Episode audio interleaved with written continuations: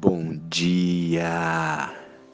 Lindo, maravilhoso e abençoado dia na presença de Deus.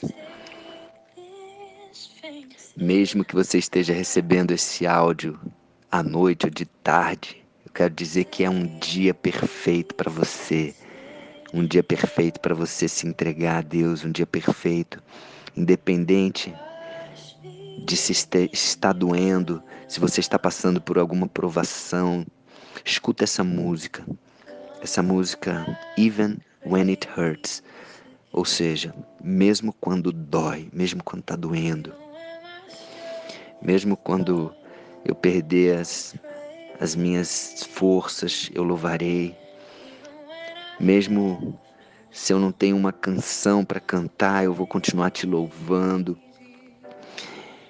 Mesmo quando for difícil de encontrar as palavras, eu vou cantar mais alto e mais alto a Ti.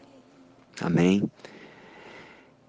Então hoje nós estamos no dia 310 do projeto, gravei até um vídeo aqui, colocar no, no Instagram como que eu faço esse, é, esse passo a passo do projeto, né? O que, que eu faço até chegar nessa gravação aqui e mandar para você que está recebendo.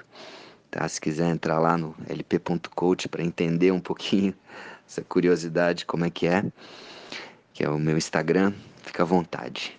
Bom, então começamos hoje com o versículo 11 de 2 Coríntios, segunda carta aos Coríntios, capítulo 6. Paulo fala: Para vós outros, ó Coríntios, abrem-se os nossos lábios e alarga-se o nosso coração.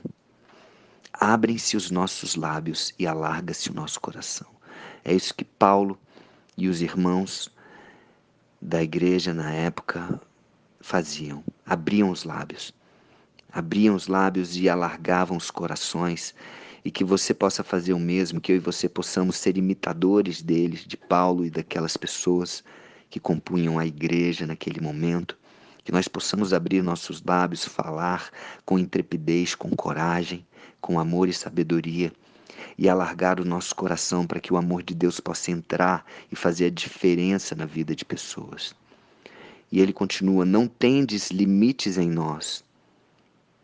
Então, é, nós não tem é, aquelas pessoas que estavam recebendo a carta não têm limites em nós. Em nós Paulo e os irmãos da igreja, mas estáis limitados, ou seja, Paulo diz que eles, apesar de não ver limites em Paulo e na, nas pessoas que estavam ajudando Paulo, das pessoas da igreja, eles sim estavam limitados em vossos próprios afetos. O quanto você está limitado no seu afeto, no seu amor. Às vezes o, a mágoa, o rancor, a dor, o medo pode estar te limitando nos seus afetos. Abre o seu coração, alarga o seu coração. Você é que pode colocar limite nisso, ninguém mais. E Deus está falando para você: não coloque limite nisso, alargue o seu coração e se abra para o amor de Deus e para que o amor de Deus possa enviar você para você amar ao próximo da mesma forma como você se ama e ama a Deus. E no versículo 13, ora, como justa retribuição, falo-vos como a filhos. Paulo está tratando aquelas pessoas como filhos. Dilatai-vos também vós. Dilata. Abre aí, bota a mão no seu coração, faz um gesto assim, abre. Respira fundo, abre seu peito e bota uma mão de um lado, outra mão de outro e abre assim o seu coração. Dilata o seu coração para receber o amor o amor ágape de Deus infinito. Não vos ponhais, versículo 14, em julgo desigual com os incrédulos. O que é julgo desigual? É, é pesos desiguais, cargas desiguais.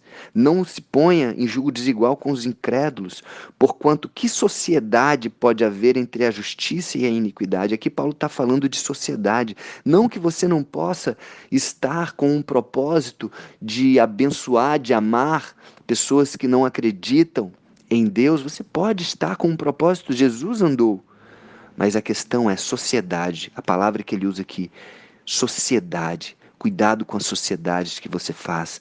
O casamento é uma sociedade, o namoro é uma sociedade.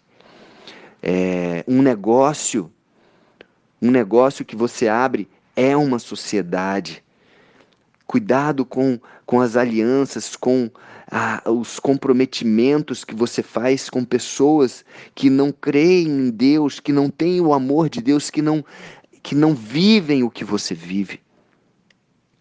Pode haver.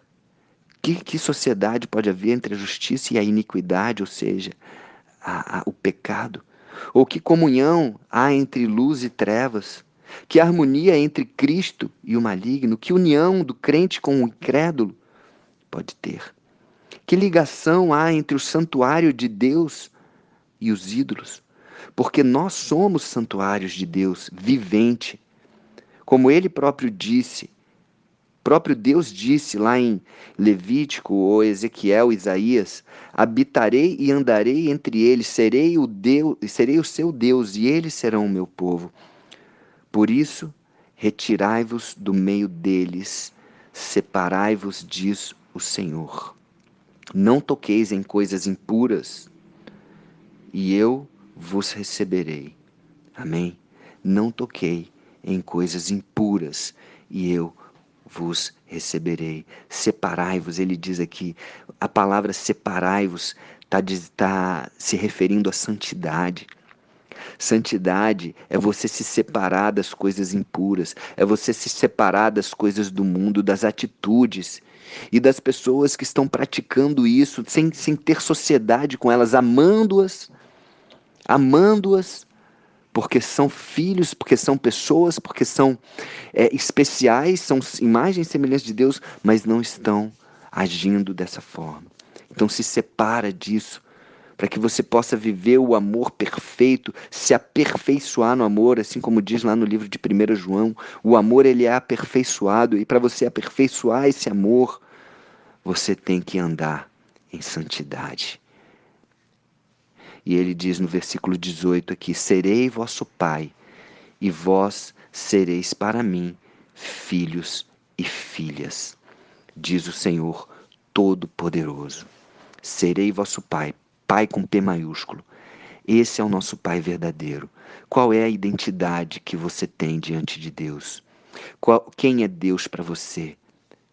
Ele é o seu Pai com P maiúsculo, o seu Pai verdadeiro. E quem é você para Deus? Eu sou filho. E você?